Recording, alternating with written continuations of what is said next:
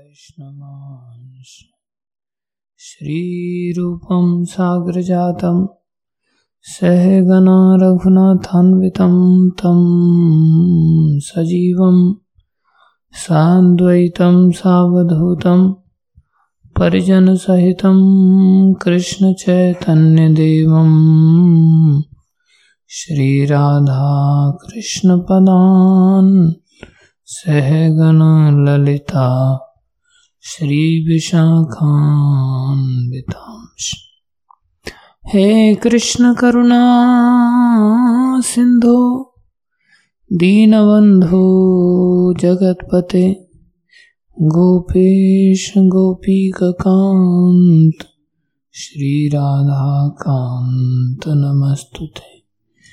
तप्तकाञ्चन गौरङ्गी राधे वृन्दावनेश्वरी वृषभानुसुते देवी प्रणमामि हरिप्रिये वाञ्छाकल्पतरुभ्यश्च कृपासिन्धुभ्य एव च पतितानां पावनेभ्यो वैष्णवेभ्यो नमो नमः।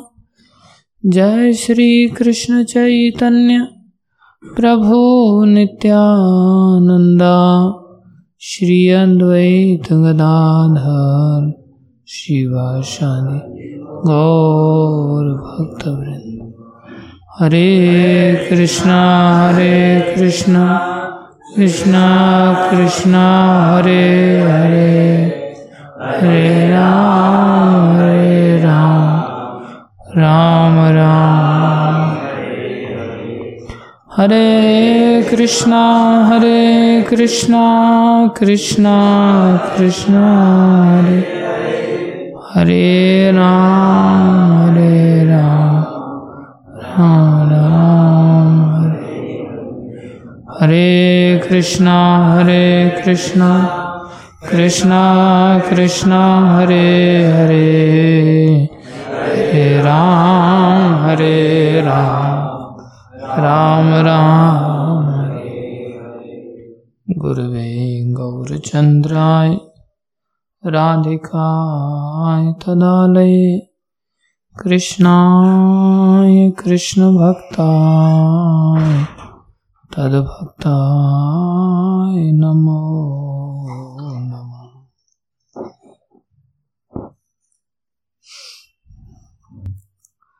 हरे कृष्णा। सभी भक्तों का हार्दिक अभिनंदन है। स्वागत है।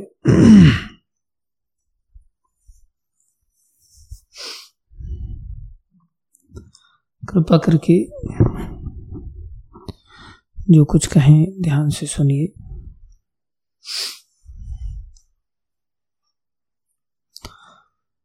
हम सब जीवों की दशा को व्यक्त करते हुए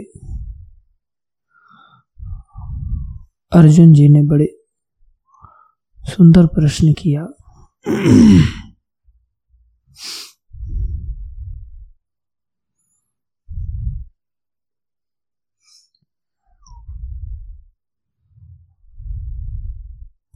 कल भगवान धर्म की बात बता रहे थे। स्वधर्म का पालन कितना आवश्यक होता है। और स्वधर्म का अर्थ था निर्धारित आदेशों का पालन करना। आदिष्ट कर्म ही स्वधर्म के अंतर्गत आते हैं। आदिष्ट किसके द्वारा होना चाहिए? भगवान श्री कृष्ण भगवान ही धर्म की स्थापना करते हैं। धर्मस्तु साक्षात भगवत प्रणीतम। धर्म की स्थापना भगवान ही करते हैं। जो भगवान के भक्त होते हैं, वो भगवान की इन बातों को दोहराते हैं। इसलिए आदेश देने का किसी भी कार्य के लिए अधिकार भगवान और भगवान के भक्तों को ही होता है। इस आदेश का हेतु होता है कि जीव साक्षात रूप से कृष्ण भावना भावित कर्म करे या वर्णाश्रम के माध्यम से भौतिक कार्यों में लगता हुआ इच्छाओं की पूर्ति करता हुआ, जैसे सुबह में प्रभुपा जी ध्रुव महाराज का उदाहरण दे रहे थे, कि उनकी सौतेली माँ ने जब उनका अपमान कर दिया तो उनकी बात उनको बहुत खटक गई, और वो बड़ा राज्य पाने के लिए अपनी भक्त माता के आदेश पर चल पड़े। उनकी सहायता उनके गुरु नारद जी ने भी किया। नारद जी ने समझाया, ये छोटी बात है। इसको इतना हृदयंगम नहीं करना चाहिए। भगवान की ही आराधना तुम करने जा रहे हो तो समझदारी से करो। अभी तुम बच्चे हो। तुम छोटी सी बात को एक थप्पड़ खा करके और तुम ऐसी कामना को जिद कर रहे हो, नीचा दिखाना चाहते हो। अपने पिता से पिता से भी बढ़कर बड़ा राज्य चाहते हो।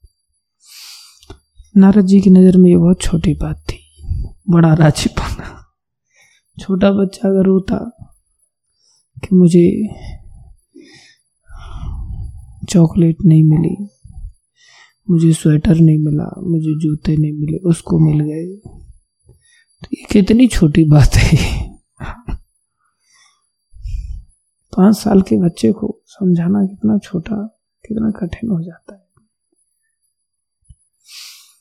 लेकिन ये पाँच साल के होते हुए भी कितनी बड़ी डिमांड कर रहे पीएम बनने का सोचना तो छोटी बात है। मुझे मेरे पिता से भी बढ़कर राज्य चाहिए। और नारद जी की नज़र में ये कितनी छोटी बात थी नारद जी बोले, वापस जाओ। इतना गुस्सा नहीं करते। माँ है, माँ तो तमाचा मारी देती इतनी सी बात को लेकर के तुम बच्चे की तरह भगवान की आराधना करने जा रहे भगवान की आराधना समझदारी से करो तो ज़्यादा अच्छा है। बोले, नहीं, आप मेरी सहायता नहीं कर सकते तो हट जाइए रास्ते से। कई बार बच्चे लोग होते ना, दृढ़ होते हैं। अपने आप में वो बहुत फंसे हुए कह सकते हैं या बहुत संसारी दृष्टि में सुलझे हुए कहते हैं। मैच्योरिटी दिखाने का प्रयास करते हैं। आज, एक बच्चे को मैंने कहा तुम इतने दिन से मंगल आरती नहीं आए।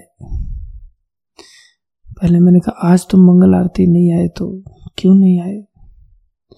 बोले मैं कल रात को आपका प्रवचन सुन रहा था ना? इसलिए मैं लेट हो गया था। और सुबह उठ नहीं पाए बाकी बच्चे सुनते नहीं है तो सुन रहा था। तो बोले, मैंने रात को आपका प्रवचन सुना था, इसलिए लेट हो गया, इसलिए नहीं आ पाया। चलो, कोई बात नहीं। इतने दिन से तुम नहीं आए थे, उसका क्या, कौन कारण है? बोले, मैं ही कारण हूँ। माना फिर दंड मिलेगा उसका। बोले, ठीक है। लेकिन अकेले में देना। दंड कैसे देना? अकेले में देना। मैं एक बार सुन करके तो थोड़ा हैरान हो गया। मैं बोला, इसको भी पता है कि सबके सामने दंड नहीं स्वीकार कर सकते। अकेले में दोगे तो स्वीकार हो जाएगा। अकेले में दे देना कोई दंड मैं बोला, दंड तो दंड होता है। वो तो देने वाला डिसाइड करेगा कि अकेले में देना है या सबके सामने देना है। तुम कैसे निर्णय ले सकते हो? कौन निर्णय करेगा इसका कि सबके सामने दंड दिया जाए या अकेले में दिया जाए? तो बोले, बड़े तो आप ही हैं। ये निर्णय तो आप ही करेंगे। मुझे अच्छा लगा कि कम से कम ऐसा बोला। बोला, फिर ठीक है, हम निर्णय करते तूने हमें बड़ा बोला है।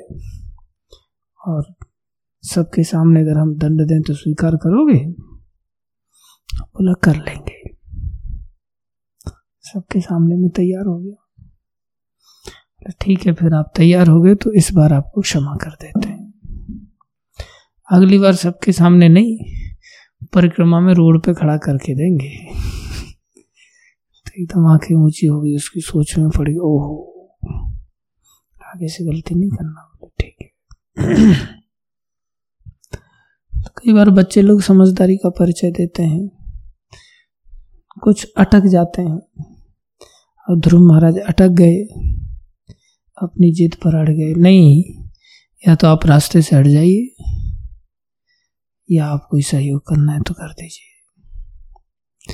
नारद जी ने देखा, चलो, वस्तु पाने के लिए ही सही, लेकिन आराधक पक्का है। तो उन्होंने उसको मंत्र आदि दिया, उपाय बताया। चले आए। भगवान सामने प्रकट हुए। वरदान देने के लिए उनकी भक्ति से प्रसन्न होकर के। प्रभुपा जी बहुत सुंदर सरल भाषा में बता रहे थे, सुबह में बहुत अच्छा लग रहा था। थोड़ा सा ही सुनने को मिला था। प्रभुपा जी कह रहे अच्छा बेटा जैसे बड़ा आदमी छोटे बच्चे को बोले हाँ तुम आए हो मेरे पास, मेरा भजन किया है, मांग लो, क्या चाहते हो? तो जब भगवान को देखा उन्होंने तो इतनी तुष्टि हुई उनको, अरे, मैं तो फूटे कांच मांगने आया था, आप मुझे हीरा मिल गए, अब मैं वो फूटे कांच का क्या करूँगा? सुंदर श्लोक का उच्चारण किया। ध्रुव महाराज ने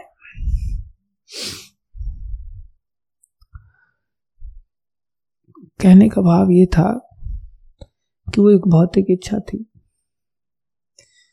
और कामना की पूर्ति के लिए उन्होंने अपनी माँ का कहना माना गुरु जी का कहना माना और उसके माध्यम से वो भगवान की प्राप्ति कर लिए। या तो सीधा सीधा भगवान की प्राप्ति की जाए या वर्णाश्रम धर्म के माध्यम से भगवान की प्राप्ति की जाए, भगवत प्राप्ति ही आदिष्ट कर्मों का लक्ष्य होता है। बाकी भगवत प्राप्ति एक वास्तविक प्राप्ति की तरह है और संसार की प्राप्ति फूटे हुए कांच की तरह है, जो दुखदायक होती है। इसलिए भगवान की प्राप्ति, ये धर्म कहलाई।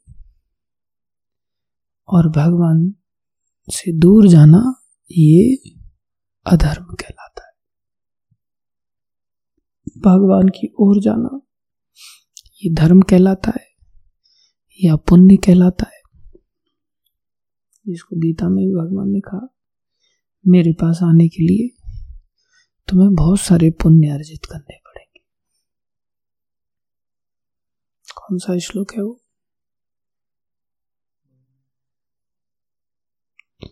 ये शाम तो अंतगतम पापम जनानाम पुण्य कर्मनाम अनेक पुण्य करने वाला होना चाहिए। तो पुण्य ही धर्म है। और पाप जो भगवान से दूर ले जाता है, उसे अंतगत करना पड़ेगा, उसे खत्म करना पड़ेगा। इसलिए पाप ही अधर्म है।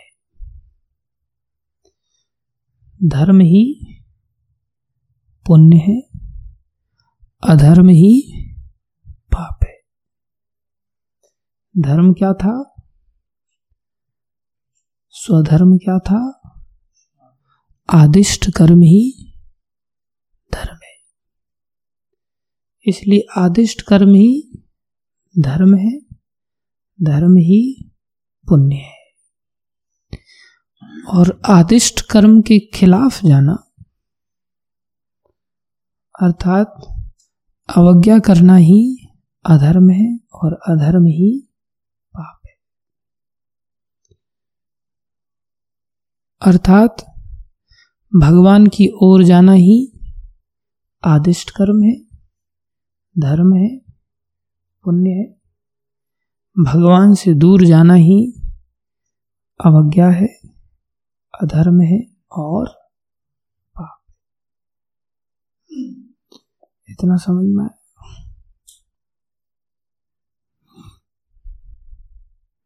आदिष्ट कर्म करने चाहिए।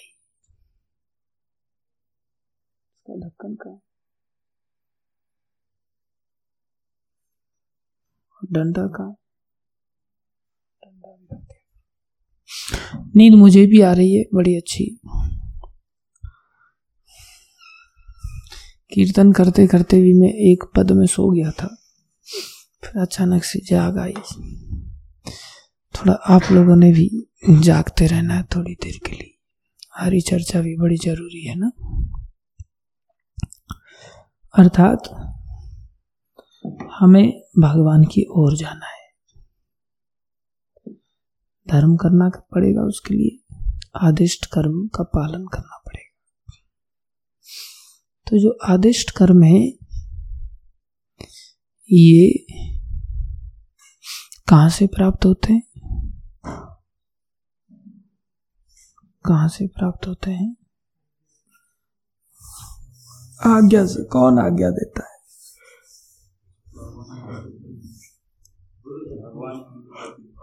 भगवान और भगवान के प्रतिनिधि, भगवान कैसे आज्ञा देते हैं? शास्त्र से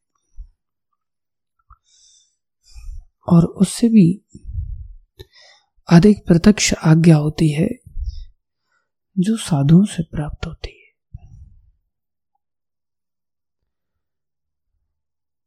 उससे भी अधिक प्रत्यक्ष आज्ञा होती है जो गुरुजनों से प्राप्त होती है। भगवान भी आज्ञा देते हैं हृदय से। परमात्मा रूप से भगवान हृदय में से आज्ञाएँ देते हैं। लेकिन वो अंदर की आज्ञा होती है, हमें उतनी खटकती नहीं। उस परमात्मा रूप से प्रत्यक्ष भगवान के शास्त्र होते हैं, जो सामने से आकर के आज्ञा देते समझाते हैं क्या करना है, क्या नहीं करना है। विधि निषेध का ज्ञान देते हैं। और उनसे भी प्रत्यक्ष होते हैं भगवान के भक्त। कौन होते हैं? भगवान के भक्त। इसलिए सबसे ज़्यादा प्रत्यक्ष कौन हुए? भगवान के भक्त जो बहुत ही लाइव होकर के प्रत्यक्ष रूप से हमें आदेशित करते और हमें भगवान से मिलाने में सबसे बड़े सहायक बनते उनसे बढ़कर, भक्तों से बढ़कर और कोई सहायक नहीं होता। इसलिए भगवान ने कहा, मेरे भक्तों की जो पूजा है, वो मेरे से भी अधिक श्रेष्ठ है। इसी कारण से कहा गया।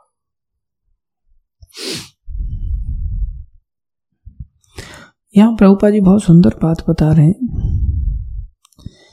हम सब जीव भगवान के शुद्ध सनातन चेतन अंश हैं। इसलिए आज्ञा पालन करना हमारा बड़ा आनंद की बात है। लेकिन जब संसार के संसर्ग में आ जाते हैं तो माया के संसर्ग में आकर के हमारे अंदर ये सबसे बड़ा दोष अंदर जागृत हो जाता है। और वो क्या दोष हो जाता है कि हम बिना झिझक के हमारी इच्छा ही बदल जाती है। संसार की संगति में आकर के पूरी तरह से आज्ञा का पालन करने की जो इच्छा थी, वो पूरी तरह से दूषित हो जाती जैसे पानी है, पीने योग्य है, वो कीचड़ बन जाता है। मिट्टी के संसर्ग में आकर के। ऐसी हमारी इच्छा एकदम से बदल जाती है और हम आज्ञा के विपरीत अवज्ञाकारी हो जाते हैं और बिना झिझक के करते हैं। प्राय सारा संसार ऐसे लोगों से ही भरा हुआ है, जिनको पता ही नहीं कि मेरे लिए आज्ञा क्या है। और वो अवज्ञा का पालन करते और कैसे करते हैं? बेझिझक। जरा सा भी अंदर हृदय में संकोच नहीं होता कि मैं ये करूँ या ना करूँ। पूरी तरह से बियॉन्ड हो जाते हैं, सोचते हैं, मेरे ऊपर कौन होना चाहिए? इसलिए बेरोक टोक होकर के वो जीवन जीते हैं। बिना झिझक। जो बिना झिझक जीवन जीते हैं, जिनके जीवन में कोई आदिष्ट कर्म नहीं होता, वो सबसे गिरे हुए जीव पाए जाते हैं। माया के सबसे गहन संसर्ग के कारण ऐसा होता है। वो आँखों में आँखें डाल करके उल्टे काम करते हैं। चैलेंज के साथ। देखते हैं कोई हमारा क्या कर लेगा। मैं नहीं सुनता, मैं नहीं मानता। उनसे श्रेष्ठ वो लोग होते हैं जो झिझकते हैं। जो क्या होते हैं? झिझकते हैं। कुछ तो ऐसे होंगे जो बिल्कुल सिगरेट जलाएँगे और आपके मुँह पर धुआँ मारेंगे। चुटकी बजाते हुए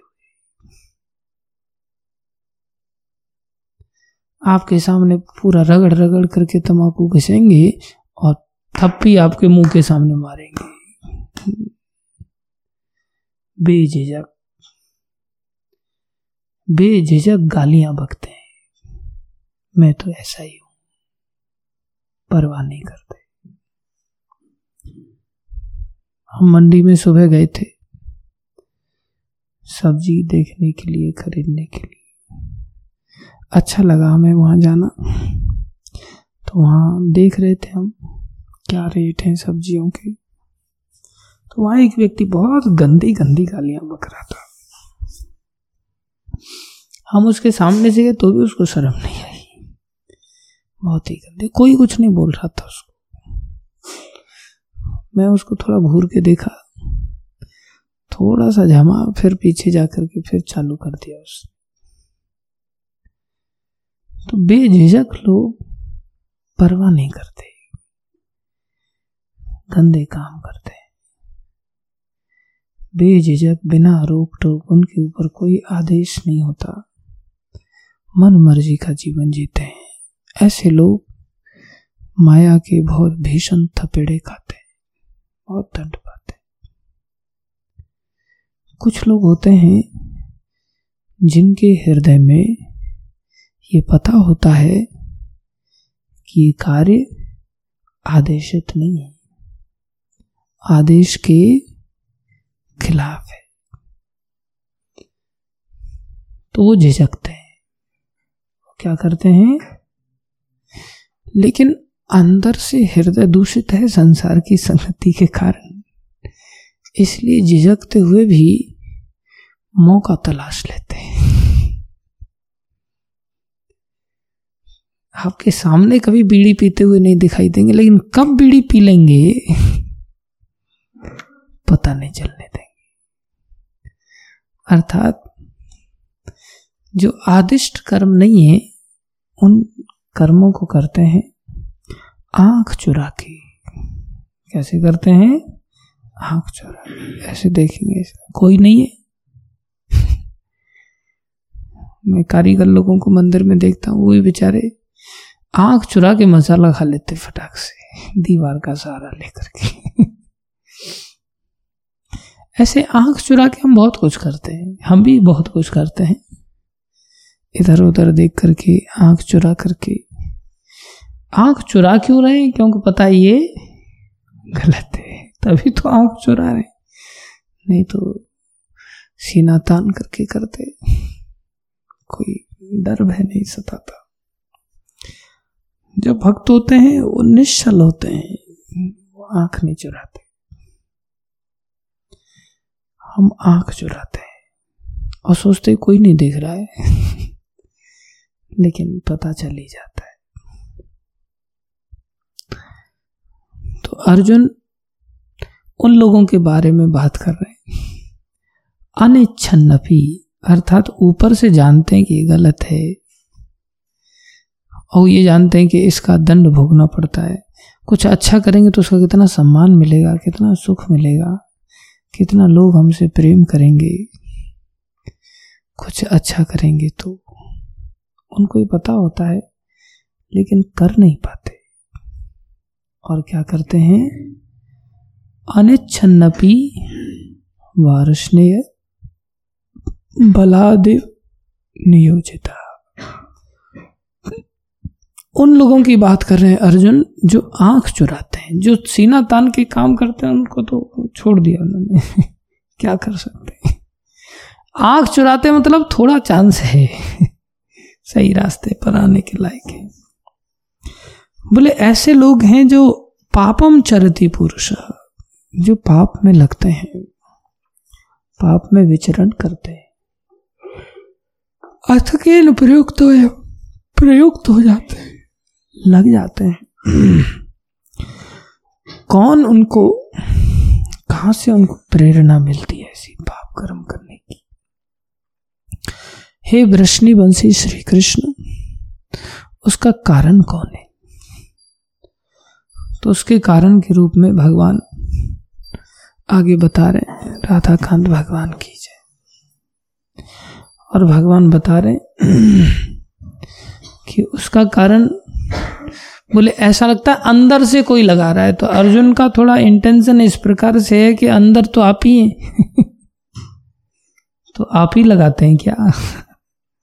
भगवान अगले श्लोक में स्पष्ट करेंगे। प्रभुपा जी ने भी इसी श्लोक में स्पष्ट कर दिया कि ये पाप कर्म अंतर्यामी परमात्मा द्वारा प्रेरित नहीं होते। अपितु तो अन्य कारण से होते हैं, जैसा कि भगवान अगले श्लोक में बताएँगे। तो वो कारण को भगवान बता रहे हैं आगे चल करके। खैर, हम सब के लिए विचारणीय बात है कि हम सभी प्राय इस कैटेगरी के जीव हैं। कि हम बार बार बार बार पाप कर्म का निरंतर मन में सोचते रहते हैं। अर्थात भगवान से दूर जाने का ही सोचते रहते हैं। और कर भी लेते क्या करते हैं? आदिष्ट कर्म को छोड़ करके सब कुछ करते हैं। वही पाप है। अर्थात आज्ञा से बचने का कितना सोचते रहते हैं।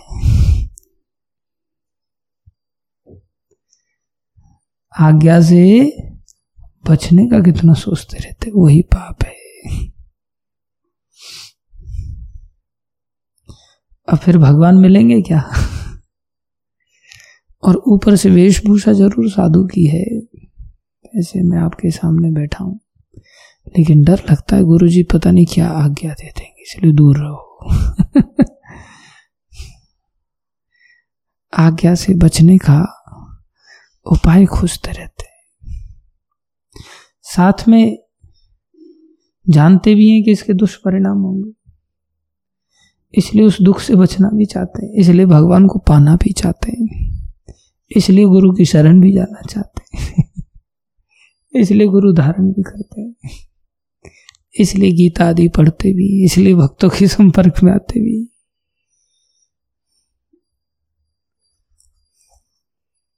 क्या बोला राजा राम प्रभु? क्या बोला?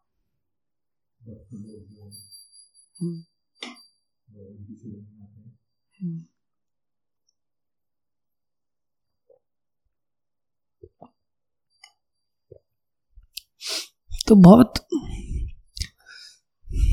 गुत्थम गुत्थी वाली बात है। ये पता है, ये ऐसे ही है कि बहुत ज़्यादा ही घूमने फिरने की आदत पड़ गई है और क्लास में पास भी होना चाहते हैं, पढ़ाई होती नहीं। फेल हो जाएँगे तो दुनिया थू थू करेगी, पास होना चाहते हैं, लेकिन मस्ती खोर एक नंबर के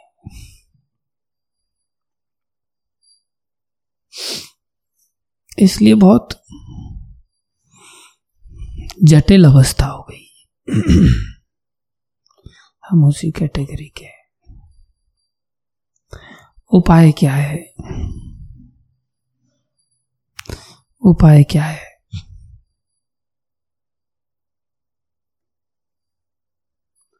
क्या बोला मैंने? किस चीज़ के लिए?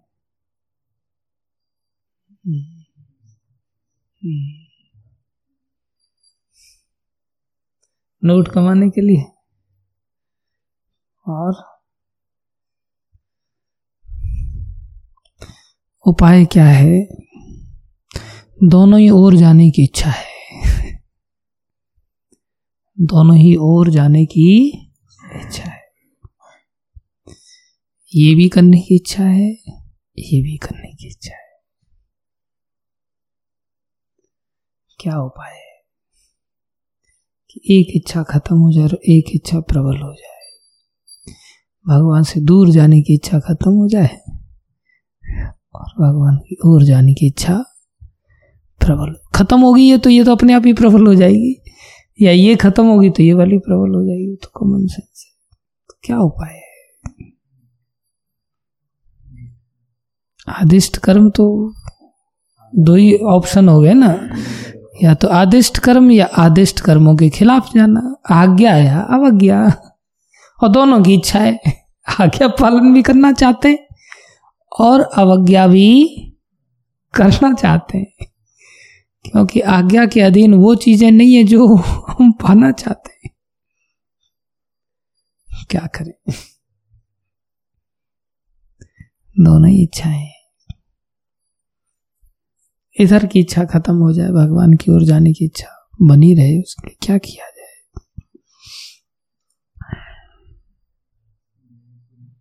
धर्म संकट है। धर्म संकट है। देखो, धर्म संकट जब उधर जाना होता है ना, पाप कर्म तब कितनी आँख चुरा करके हम उसको करने जाते हैं।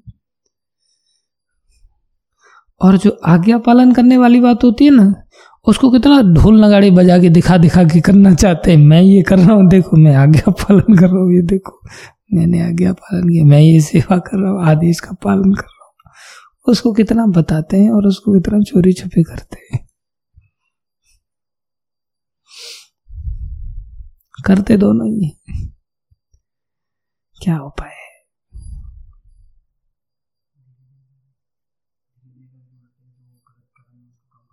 कैसे होंगे?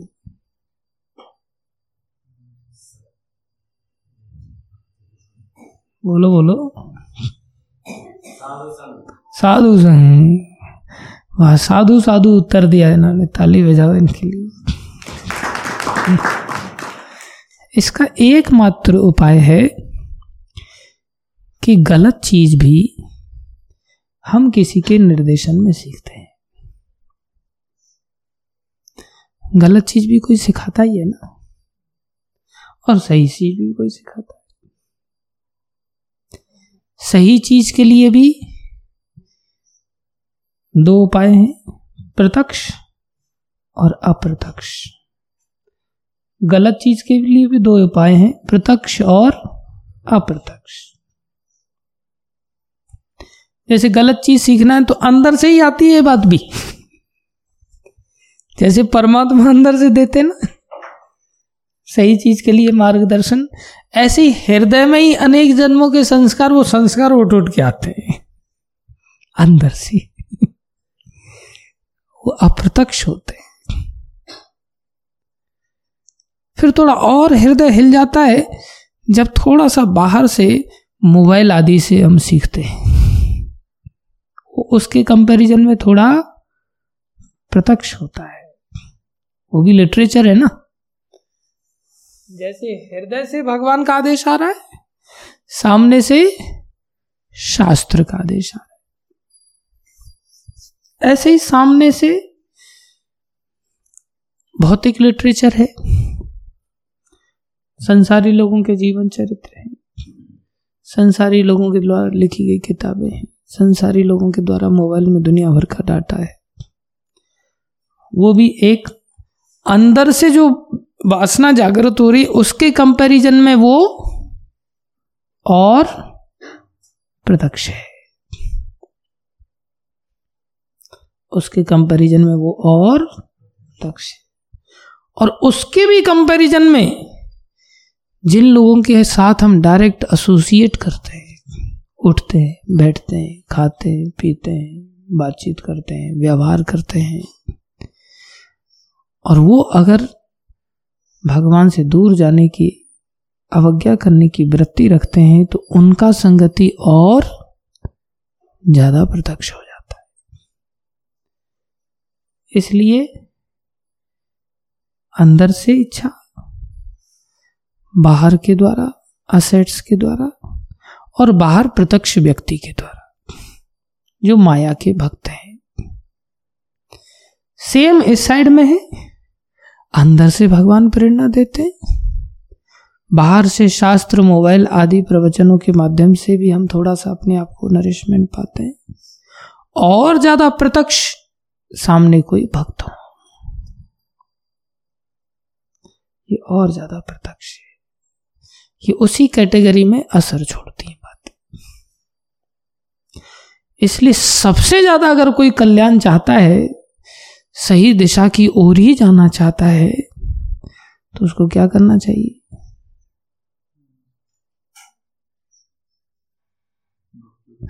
प्रत्यक्ष जो सबसे अधिक ज्ञान की बातें करते हो, प्रत्यक्ष। भक्त सामने प्रत्यक्ष होना चाहिए। जितना सामने भक्त प्रत्यक्ष होगा, उतना ही हम भगवान की ओर चल पड़ेंगे। जितना प्रत्यक्ष सामने संसारी व्यक्ति होगा, उतना ही हम संसार की ओर चल पड़ेंगे। कॉमन सेंस इतना समझ आई? अब एक प्रत्यक्ष भक्त की क्या पहचान है कि सामने वाला वास्तव में भक्त है कि नहीं? और एक संसारी व्यक्ति की क्या पहचान है कि सामने वाला संसारी है कि नहीं?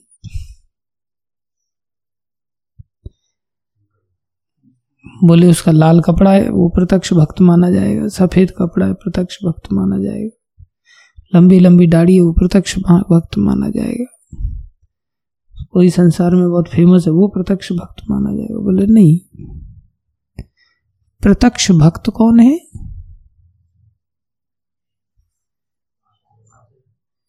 प्रत्यक्ष भक्त कौन है? जो निरंतर कृष्ण चर्चा ही करता हो।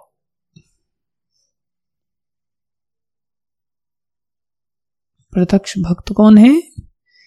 जो निरंतर कृष्ण चर्चा ही करता हो। कृष्ण कथा ही उसका जीवन है। जो शास्त्रों के आधार पर ही निरंतर जीवन जीता है, बातचीत करता है, हरि चर्चा करता है। जब हरि चर्चा जहाँ अत्यधिक प्रबलता के साथ जिसके जीवन में देखी जाती हो वही प्रत्यक्ष भक्त है।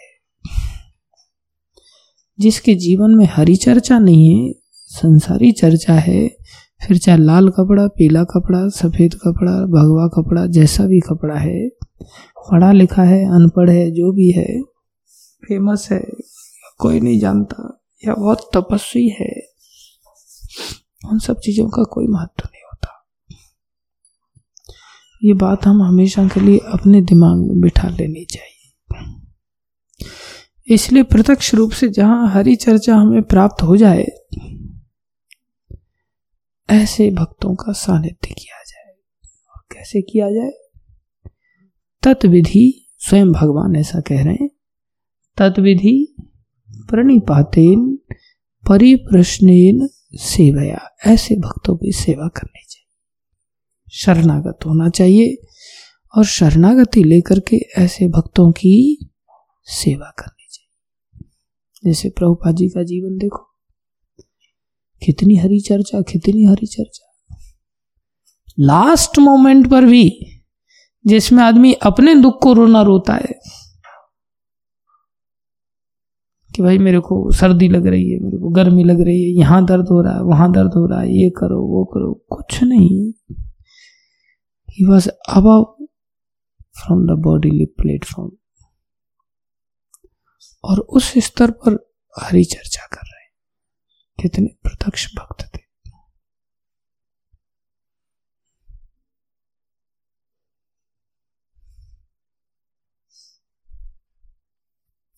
कितने प्रत्यक्ष भक्त थे प्रभुपा जी। निरंतर रात दिन हरि चर्चा करते रहते थे। जगह जगह। तो कितना बड़ा लोगों के अंदर अंतर आ गया? आ गया कि अब हम पाखंडी बैठे हैं आपके सामने। अर्थात हरी चर्चा है ही नहीं जीवन में तो अंतर आता ही नहीं। इसलिए ऐसे भक्तों की सेवा को भगवान कह रहे हैं, मेरी सेवा से भी अधिक बढ़कर है। जहाँ हरि चर्चा हो, हरि कीर्तन हो, हरि कथा हो, भगवान की सेवा से भी बढ़कर है जय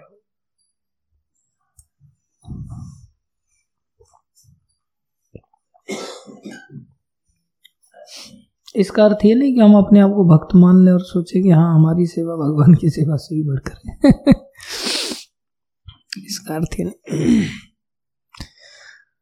अर्थात प्रत्यक्ष रूप से अगर हमें भगवान का गुणगान करने वाले भक्तों का अगर सानिध्य मिल जाए, जो भगवान का कीर्तन करें, जैसे हम आए तो हमने प्रभु जी को देखा, ये अकेले ही कीर्तन भगवान का कर रहे हैं। एक भक्त थम्बा बजा रहा है। जैसे तिवारी जी हमारे, ये भगवान के नाम का कीर्तन करते हैं। तो ये सब कौन हुए? कौन हुए? भक्त हुए ना। तो जो भगवान अंदर से प्रेरणा दे रहे हैं, उनसे ज़्यादा प्रत्यक्ष कौन हुए? शास्त्र। लेकिन शास्त्र उठ करके हमें देखेगा नहीं। शास्त्र से भी ज़्यादा प्रत्यक्ष कौन हुए? भक्त लोग। इसलिए भक्तों से बढ़कर पूजा करने के लिए, सेवा करने के लिए, उनका आराधना करने के लिए कोई नहीं होता। फिर ये नहीं देखना चाहिए कि हाँ ये छोटा बालक है। ये भक्त कैसे हो सकता है? जब कर रहा है, कृष्ण कथा कर रहा है, कृष्ण चर्चा कर रहा है, वो भी पूजनीय है। वो सभी प्रेम के पात्र हैं। वो घृणा के पात्र नहीं है। हो सकता है उनके जीवन में कुछ ऐसी क्रियाएँ देखी जाएँ।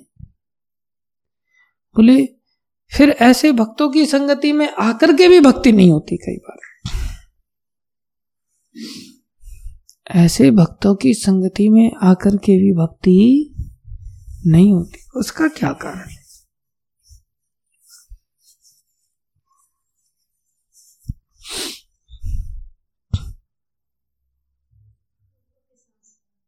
हम्म?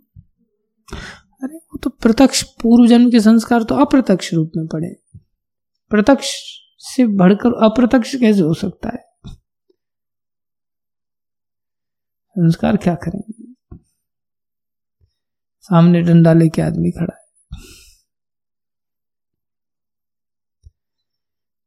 इसका कारण है, सामने वाले व्यक्ति से, किसी भक्त से अगर हमें कुछ चाहिए तो हमें उसकी संगति का लाभ चाहिए तो हमारा उसमें भाव होना चाहिए। छोटा हो, बड़ा हो, कैसा भी हो, हमारा उसमें भाव होना श्रद्धा होनी चाहिए, सम्मान होना चाहिए, प्रेम होना चाहिए। तब वो हमें अपनी संगति का पूरा पूरा लाभ दे देगा। या हम ले पाएँगे?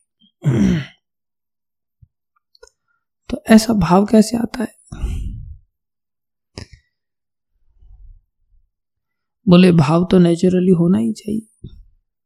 इसलिए भाव कैसे आता है? वो प्रश्न करके ये पूछना चाहिए, भाव जाता कैसे है? अंश तो मूलतः भगवान के ही है ना? तो भगवान भी अपने भक्तों में अपने खुद से ज़्यादा महिमा गान कर पराशा ऋषि कहते हैं, मेरे भक्त की इतनी बड़ी सत्ता होती है, कोई मेरी साठ हज़ार वर्षों तक आराधना करता है। कितने वर्षों तक? साठ हज़ार वर्षों तक। और मेरे भक्त की एक क्षण पूजा कर ले। कितनी देर कर ले? एक क्षण पूजा कर ले। कितनी बड़ी बात है। कोई कंपैरिजन है?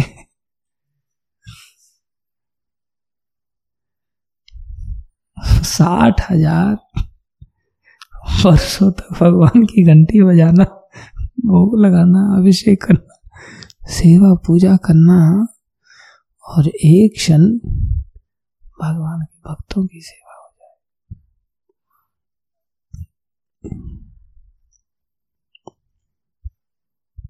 तब तो आदिष्ट कर्म पालन करेंगे ना, भाव होगा। लेकिन एक क्षण होती नहीं। कि कितना बड़ा डिफरेंस है। इसलिए तो कृष्ण भक्तों के पीछे पागल रहते हैं। लेकिन हम भक्तों के प्रति ऐसा भाव नहीं रख पाते। कृष्ण के अंश होते हुए भी नहीं रख पाते। क्योंकि कृष्ण रखते हैं। कृष्ण अपनी छाती पर लात खाने के पश्चात भी, लात खाने के पश्चात भी हाथों से चरणों को पकड़ लेते हमारे अंदर भाव नहीं जागृत होता। भक्तों के प्रति। चला क्यों जाता है? चार कारणों से जाता है। भाव कितने कारणों से जाता है? चार कारणों से। पहला कारण, बोले, उनके शरीर को जो कि तीन धातुओं से बना है। कौन सा श्लोक है कुनपे त्रिधातु के। कैसे शुरुआत है उसकी? यस्यात्म बुद्धि कुनपे त्रिधातु के। पहला कारण है कि हम उनको जड़ शरीर की तरह मान करके चलते अब जो मुर्दा शरीर है, जड़ शरीर है, संसार का जैसे दूषित शरीर है, ऐसा ही हम भक्तों के शरीर को मान लेते और जो दूषित शरीर है, उसके दूषित भाव रहते हैं। दूषित भाव मतलब काम का भाव होगा, क्रोध का भाव आएगा, लोभ का भाव आएगा। ये भक्तों के अंदर जो शरीर है, वो शरीर के कारण देखे जा सकते कोई भक्त को क्रोध करते हुए देखा जा सकता है। कोई भक्त को लोभ से ग्रसित होते हुए देखा जा सकता है। कोई भक्त को काम से क्रोधित, काम से पीड़ित होते हुए देखा जा सकता है। ये जड़ संसार में शरीर धारण करने के कारण ऐसी शारीरिक वृत्तियाँ देखी जा सकती। उनके शरीर में से भी पसीने की दुर्गंध आ सकती। उनके मुँह में से दुर्गंध आ सकती। ऐसा हो सकता है। ऐसा सोच करके हम उनको सोच लेते हैं, ये भगवान के बराबर कैसे हो सकते हैं? भगवान के शरीर से तो ऐसा आता नहीं ना। किसी को गाली देखते, देते हुए देख लिया तो हमारा उस भक्त में भाव रहेगा? जबकि वो शास्त्र से तो कितना प्रत्यक्ष है कि नहीं? है अगर थोड़ी हरी चर्चा कर रहा है तो। हरी चर्चा नहीं कर रहा, रात दिन गालियाँ ही पकड़ रहा तो फिर तो और संसारी है। ध्यान रखना पड़ेगा। अगर हरी चर्चा में उसकी वृत्ति है, हरी कथा में उसकी वृत्ति है, भगवत गुणगान में उसकी वृत्ति है साथ में वो जड़ शरीर से ग्रसित देखा जाए। जड़ शरीर का व्यवहार भी उसके अंदर छलक रहा हो उसको छलकेगा ही। उसको तो अवॉइड आसानी से नहीं कर सकते। छलकेगा, अर्थात वो मल त्याग करेगा, लूज मोशन हो जाएगा, कई बार कपड़े भी खराब कर सकता है। ऐसी स्थिति में भी उसको भगवान से बढ़कर मान लेना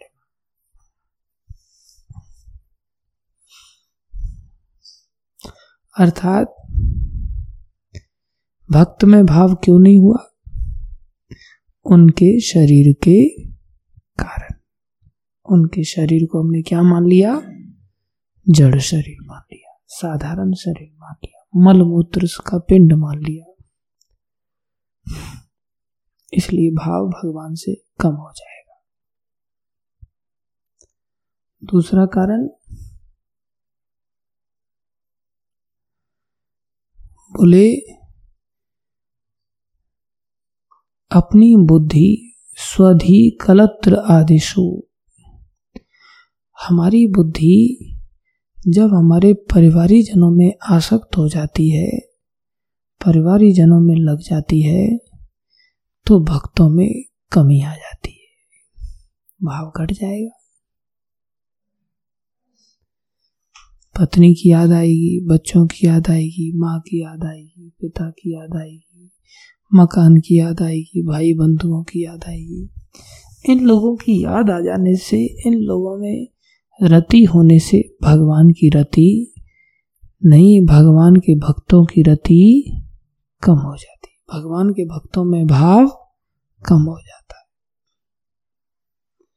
तो भक्तों में भाव कम हुआ, क्यों? हमारी संसार के लोगों में जो कलत्र हैं, जो परिवारी जन हैं, उनमें हमारी आसक्ति है। इसलिए भगवान से इतने बड़े जो भक्त हैं, जो भगवान से इतना प्रत्यक्ष रूप से ज्ञान देते हैं, बातें करते हैं, समझाते हैं, उनमें भाव की कमी आ जाती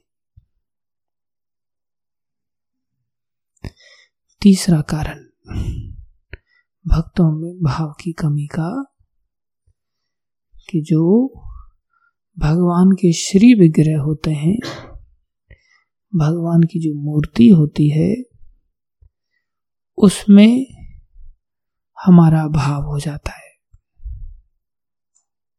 पूजा, अर्चना आदि का। ये सोचते हुए ये भगवान भक्तों से बढ़कर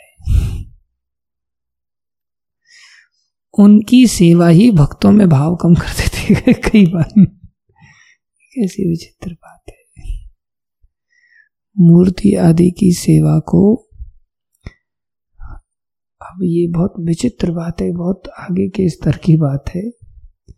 अभी हम तो उस स्तर पर पहुँचे ही नहीं है। अभी तो हमारे लिए मूर्ति की आवश्यकता है और आगे तक रही और मूर्ति की आवश्यकता आगे तक क्यों रहती है? वो भी भक्त सेवा को अंतर्गत रहती तो श्रेष्ठ है।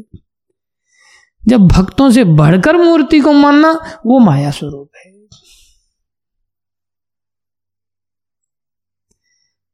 भक्त अपने आप को भगवान से बढ़कर कैसे बनाए, बताएगा? और हम भक्त की सेवा करने के लिए गए तो भक्त तो आदेश देगा ना, तुम मूर्ति सेवा करो, विग्रह सेवा करो, भगवान है साक्षात। तो वो तो ऐसा बोलेगा ही नहीं। और उनकी आज्ञा पालन कर रहे मतलब आदिष्ट कर्म हो गया, भगवत सेवा हो गई तो मतलब हम भक्त की सेवा कर रहे हैं।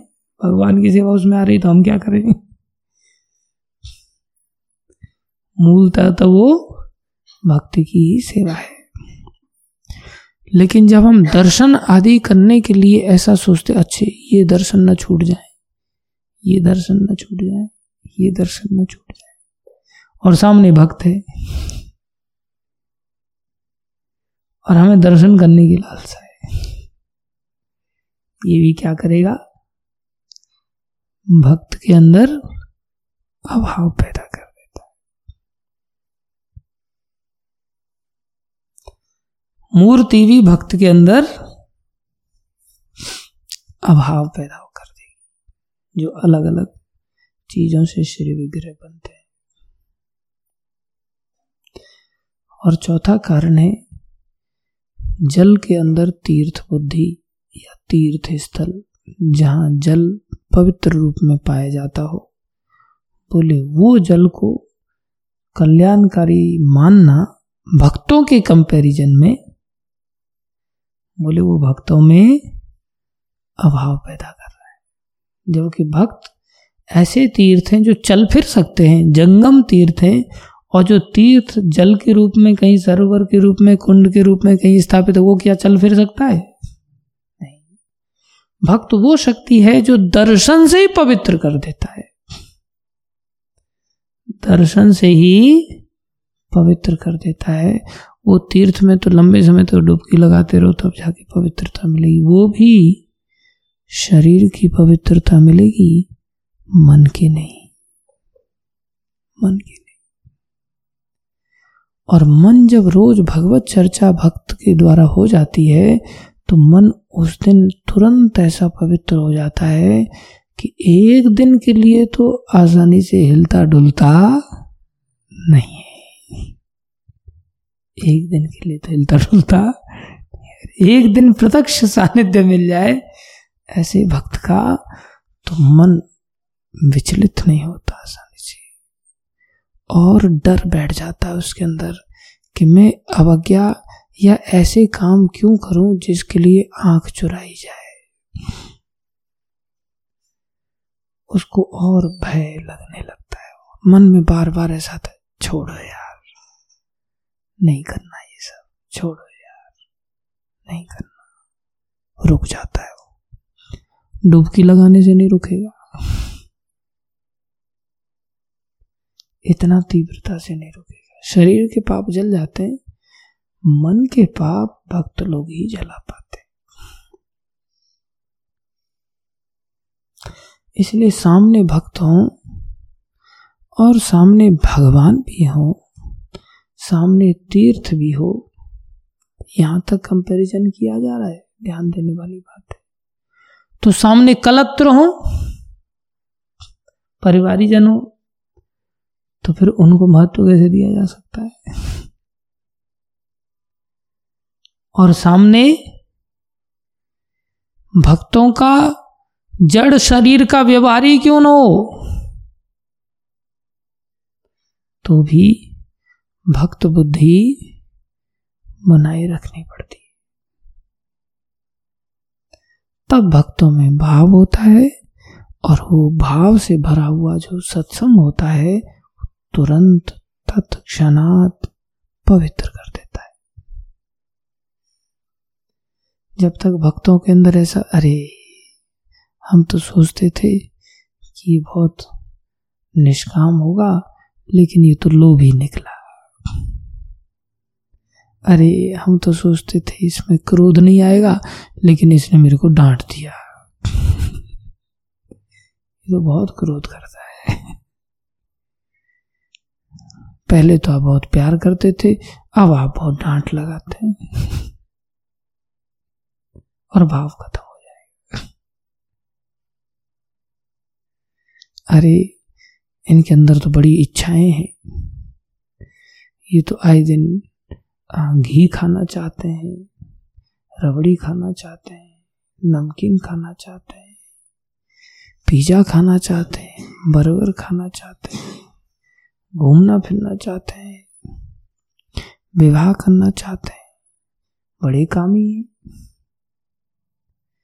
शारीरिक दोष इतफाक से पाए जा सकते हैं, लेकिन फिर भी उनमें भक्त का भाव रखना चाहिए। ऐसा भाव अगर हमारा छोटे बड़े सब भक्तों के प्रति हो जाए ये सोच करके कि सारे के सारे जप करते हैं, सारे के सारे कीर्तन करते हैं, सारे के सारे श्लोक याद करते हैं, सारे के सारे मंदिर में भगवान की शरण में हैं, भक्तों के सानिध्य में हैं, अर्थात ये सब सेवनीय हैं। इन सब की सेवा करनी चाहिए।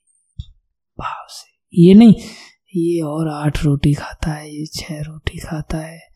बेलना रोज हमको पड़ता है, सेकना पड़ता है पता नहीं कब। भावहीन अवस्था है। इसलिए ऐसे भक्तों की बड़े प्रेम से सेवा करनी चाहिए सबकी। भाव सेवा को प्रेरित करेगा ये नहीं, मैं ही तुम्हारे लिए रोटी बनाऊँगा, मैं ही तुम्हारे लिए झगड़ा, ये हाँ झाड़ू लगाऊँगा। मैं ही तुम्हारे लिए सारी व्यवस्थाएँ करूँगा। मैं ही तुम्हारे लिए सब्ज़ी काटूँगा। मैं ही तुम्हारे लिए सब्ज़ी खरीद के लाऊँगा। मैं ही तुम्हारे लिए आटा पीसूँगा। मैं ही तुम्हारे लिए आटा गूंढूँगा। नहीं। ऐसा सोचना चाहिए, मैं एक आधी काम क्यों कर पा रहा हूँ? मैं ही तुम्हारा टॉयलेट साफ़ करूँगा। क्यों नहीं? ऐसा सोचना चाहिए, हम सब काम करेंगे। हम इन भक्तों का सब काम करेंगे। क्यों करेंगे? ये सब भक्त हैं। ये सब भक्त हैं। उनकी शारीरिक मर्यादा नहीं देखेंगे इनके शरीर में क्या दोष है। दूसरा, अपने घर वालों को भुला करके भक्तों में भाव रखेंगे तीसरा, भगवान की आराधना को भी छोड़ करके हम भक्तों में भाव रखेंगे। सेवा करना चाहेंगे, इनका हित करना चाहेंगे। चौथा, तीर्थों को भी छोड़ करके, ये नहीं मुझे वहाँ दर्शन नहीं मिला, वहाँ दर्शन नहीं मिला, इतने साल हो गए, मैं कहीं गया ही नहीं, ये नहीं हुआ, वो नहीं हुआ। हम भक्तों में ही भाव रखेंगे न तीर्थ हमारा भला कर सकता उस स्तर का, न भगवान हमारा भला कर सकते मूर्ति रूप से, न हमारे परिवारी जन भला कर सकते हैं हमारा, ना हम अंदर से परमात्मा रूप से इतना भला कर सकते जितना भला प्रत्यक्ष रूप से आस पास में रहने वाले प्रत्यक्ष भक्त कर सकते इसलिए छोटा सा बालक भी सेवनीय है, वो रोज कीर्तन में नाचता है, कितना प्रत्यक्ष हमें संगति दे रहा है। प्रत्यक्ष आदेश का हमें लाइव डेमोन्स्ट्रेशन कर रहा है, जो शास्त्र कह रहा है कि भाई नृत्य करना चाहिए और वो नाच रहा है हमारे सामने। कितनी प्रत्यक्ष बात है। इसलिए बड़े भाव से सब्ज़ी बनाई जाए, बड़े भाव से भोजन बनाया जाए नहीं जली पर फेंको यार, बस रोटी को से फेंको बस। मक्खी को गूंद डालो अंदर। मैं थोड़ी इस टॉयलेट में जाता हूँ, ये लोग जाते हैं, चप्पल पहन के घुसूँगा मैं इसके टॉयलेट में। मारो, गंद फैलाओ एकदम इसके बाथरूम में, कमरे में। इसका कपड़ा फट रहा है, फटने दो, इसका कपड़ा भीग रहा है, भीगने दो। इसका कपड़ा नीचे गिरा, मैं क्यों उठाऊं? गंदा संदा रहता है। भाव नहीं।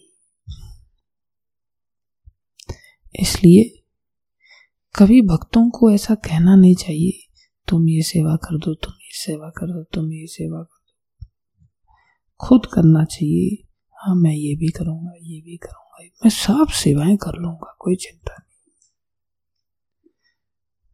लेकिन ये आएगी कैसे जब मैं महंत बन के आप लोगों को लगाता रहता हूँ, चलो रे, मिट्टी ढो, चलो रे, ये साफ़ करो, चलो रे, वो करो, चलो ऐसा करो, वैसा करो। मेरे अंदर जब ऐसा भाव आ जाएगा कि मैं सब सेवाएँ करने लग जाऊँगा तो आप लोग भी सब सेवाएँ करने लग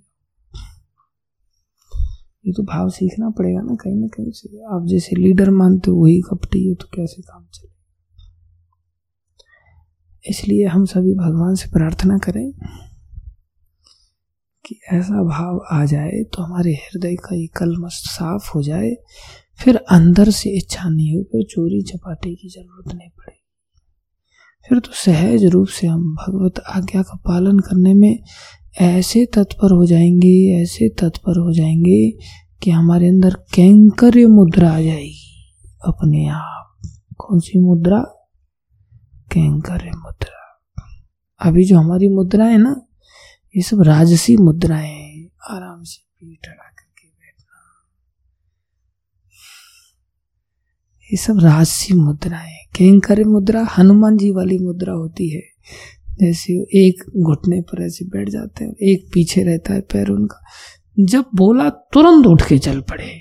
हाथ जोड़ करके मुँह की ओर निहारते रहते, क्या सेवा बोली जाएगी? इतना आनंद आता है उनको सेवा में। और हमारी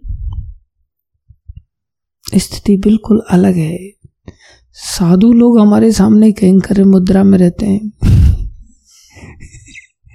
हाथ जोड़ रहे हैं तुम्हारे, तुम थोड़ा सा भगवान की ऐसी सेवा कर सकते हैं क्या? और हम राशि मुद्रा में रहते हैं। और राशि मुद्रा से कभी कभार थोड़े बहुत बाहर निकल के आ जाते हैं, लेकिन ऐसी दशा मेरी है। आप लोग तो सभी कैंकर मुद्रा में ही रहते हैं। सब अच्छी सेवा करते हैं, सब अच्छे भक्त हैं। और कुछ लोग तो ऐसा कहते हैं, हम हैं तो फिर आपको लगने की चिंता करने की ज़रूरत नहीं। हम हैं ना। अंदर से बड़ी खुशी मिलती, ठंडक मिलती। चलो, कुछ लोग तो कह रहे हैं कि हम हैं ना प्रभु जी। आप हटिए। समस्या तब हो जाती है कि जब आप हटिए, हम हैं ऐसा बोल के फिर बोलते हम, मैं देखता हूँ, हम हैं, वो कहाँ चले गए? गायब हो जाते हैं ना, हमें बोल करके अचानक से ही गायब हो जाते हैं। हम पता चला, अभी चार थे इधर। अभी एक ही बचा है बस। सब हम हम हैं, कहाँ चले गए? बोले, हम है ना? आप इतना भर भर के टोकर मत हटाइए। हम उठाएँगे टोकर टोकर में इतना सा डेला लेके चलेंगे। बस एक डेला लेकर के चलेंगे। देखिए, हम है ना? हम सेवा करके ये कैसे हम हैं, समझ नहीं आता। लेकिन चलो, फिर भी। इतना कह रहे हैं, वही खून बढ़ाने के लिए पर्याप्त कुछ लोग ऊपर से एकदम दिखाते हैं, हम है ना प्रभु जी? हम है ना। ऊपर छत पे चढ़े रहते हैं और ऊपर से दिखाते हैं, हम है ना प्रभु जी? पुशअप लगा करके दिखाएँगे प्रभु जी। आ रहे हम तैयारी करके, अब चिंता मत कीजिए। और फिर देखता हूँ आते आते आते आते, पता नहीं कहाँ, कौन सी सीढ़ी का मुख किधर घूम जाता है। पहुँच ही नहीं पाते लंबा से। आधा काम हो जाता है, तब जाकर के पहुँचते हैं। आ गए प्रभु जी अब। ऐसे हम हैं। का सानिध्य मिल रहा है, ये भी सौभाग्य है भाई। छोटी बात नहीं। धन्यवाद आप सभी भक्तों का। धैर्य पूर्वक श्रवण करने के लिए। लेकिन भगवान तो मिलेंगे, जल्दी मिल सकते हैं। अगर हमारा भक्तों में ऐसा भाव आ जाए, सबकी सेवा का भाव आ जाए तो फिर कल्याण को कोई नहीं रोक सकता। ये बड़ी प्रत्यक्ष बात है। भगवान से भी बढ़कर भाव लेके आना है। और इसकी अनेकों घटनाएँ हैं। अनेकों घटनाएँ। देखो एक भक्त हुए, उनका नाम मैं भूल रहा हूँ। वो भगवान की आराधना करते थे। श्री विग्रह की आराधना करते थे। एक दिन कुछ भक्त लोग उनके घर में आ गए। तो भगवान की आराधना जो करता है उसको सुबह से लेकर शाम तक सब ध्यान रखना पड़ता है उठाना, भोग लगाना, सुलाना, पहनाना, सब चीज़। तो रात को सुलाया जाता है तो फिर हर चीज़ की व्यवस्था करनी पड़ती है। रजाई वगैरह भगवान को ओढ़ाया जाता है प्रॉपर बिस्तर लगाया जाता है दिन भर वो खड़े रहते हैं फिर लिटाया जाता है। उनको रात्रि के लिए भी भोग रख दिया जाता है। जब भोग लगे, ठाकुर जी को तो स्वयं ही खा लेना प्रभु। ऐसी सब व्यवस्थाएँ बनाई जाती हैं। तो ये भक्त थे, इनके घर में कुछ भक्त लोग आ गए तो भक्त लोगों के साथ हरी चर्चा चालू हो गई। हरी चर्चा ऐसी चालू हुई, ऐसी चालू हुई कि ठाकुर जी को शयन कराना भूल गए। भगवान को सुलाया ही नहीं। भोग भोग तो क्या लगाएँगे? सुलाया तक नहीं, रजाई वगैरह ठंडी के दिन थे। अब बातचीत करते करते करते करते सो गए। अभ्यास था, सुबह का मंगल आरती का तो नींद खुली तो फिर गए। तो इनको तो ध्यान नहीं था कि शाम को नहीं सुलाया। कई बार ऐसा होता है कि हम सुलाते भी हैं तो कई बार आधी चीज़ें सुला देते, गुरु परंपरा आधी रह जाती हैं कई बार। दूसरे दिन जाते अरे अरे यार, रात को गुरु परंपरा को भूल गया मैं सुलाना। या ये उठ गए अपने आप। संदेह हो जाता है, नहीं नहीं, मैं तो आया था सुलाने के लिए। फिर ये सुलाना भूल गया या खुद उठ गए भगवान को उठाने के लिए मेरे से पहले? संदेह हो जाता है। तो उनको सुलाया नहीं उन्होंने। तो ठाकुर जी ने क्या किया? सुबह गए तो दरवाज़ा ही नहीं खुले। अंदर से दरवाज़ा बंद हो गया। अब इनका दिमाग घूम गया, अंदर कोई चोर घुस गया। क्या बात है भाई? सुबह के समय में दरवाज़ा क्यों नहीं खुल रहा है? तो आकाशवाणी हुई। कि अब ये दरवाज़ा नहीं खुलेगा। हम दिन भर खड़े रहे और तुम रात को हमें सुलाने नहीं आए। अब हमें तुम्हारी सेवा स्वीकार नहीं है। चले जाओ यहाँ से। हम तुम्हारा त्याग करते हैं। कैसा प्रेम करते होंगे, विचार करो। अंदर से दरवाज़ा भगवान ने बंद कर लिया। और आकाशवाणी हो रही है, अब हम तुम्हारी सेवा नहीं लेंगे। जाओ। तो इन्होंने क्या किया? बोले, प्रभु, ठीक है, कोई बात नहीं। आपने त्याग दिया, कोई बात नहीं। घबराए नहीं। भगवान आकाशवाणी में ऐसा कह दे तो वो खुद कितना प्रेम करता होगा, कितना अच्छी तरह से सेवा करता होगा, तब तो भगवान कह रहे ना बोल करके दरवाज़ा लगा रहे कहना ही बड़ी बात और ऊपर से है ऐसा रहे कि अब हम तुम्हारी सेवा कभी स्वीकार नहीं करेंगे। जाओ। बोले, प्रभु, कोई बात नहीं, मैं कोई जान जानबूझ करके खुद तो सो नहीं गया था। मैं तो भक्त लोग आए थे तो उनके साथ आपकी कथाओं की चर्चा चल रही थी, इसलिए मैं नहीं पहुँच पाया। भूल गया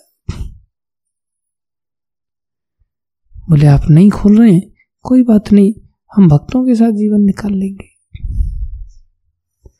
जैसे ही ऐसा बोला, तड़ाक से दरवाज़ा खुल गया।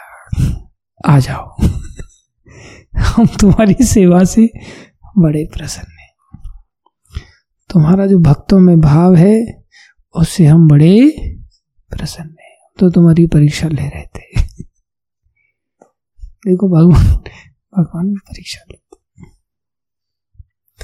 इसलिए सदैव भक्तों में भाव रखना चाहिए। सब भक्तों को जो जैसा तैसा भी है, सबको गले लगाना सीखना चाहिए, सबको प्रेम से रखना चाहिए, सबकी सेवा करनी चाहिए। और सेवा से कुछ घटता नहीं, कुछ ना कुछ अच्छा ही होगा, शुद्धिकरण रात दिन लग जाए, बस यही भक्ति है, और क्या है? भगवान मिल जाएँगे। ध्यान रहे हरी कथा ज़रूर होनी चाहिए भक्तों के बीच में। हरी कथा नहीं है, वो भक्त भक्त है ही नहीं। तुरंत लाइसेंस खत्म हो जाता है। भक्ति का हरी कथा हरी चर्चा नित्यम भागवत सेवा होनी चाहिए। ये जीवन का एक अंग बन जाए। कुछ भी करो, कोई दिक्कत नहीं। लेकिन कथा का आश्रय लोगे तो जन्मों के पश्चात तो उद्धार हो जाएगा। और ईमानदारी से चलोगे तो इसी जन्म में हो जाएगा। इसलिए कभी कथा को मिस नहीं करना चाहिए। मौका मिले खुद भी बोलना चाहिए, बातचीत करना चाहिए, चर्चा करना चाहिए, श्लोकों का पठन पाठन करना चाहिए। सुनाइए तिवारी जी।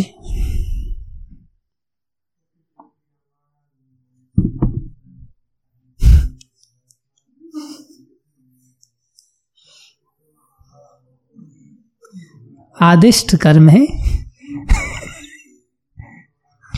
हाँ? कल क्यों? आज पूछने वाले थे? मैंने कब कहा था कल?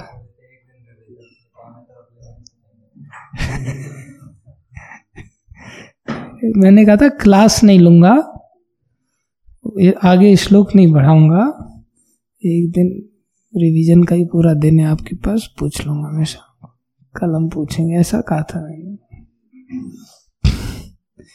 मेरा लेक्चर रिकॉर्डेड है, कल का देख लेना, परसों कल का ही क्या बोला था?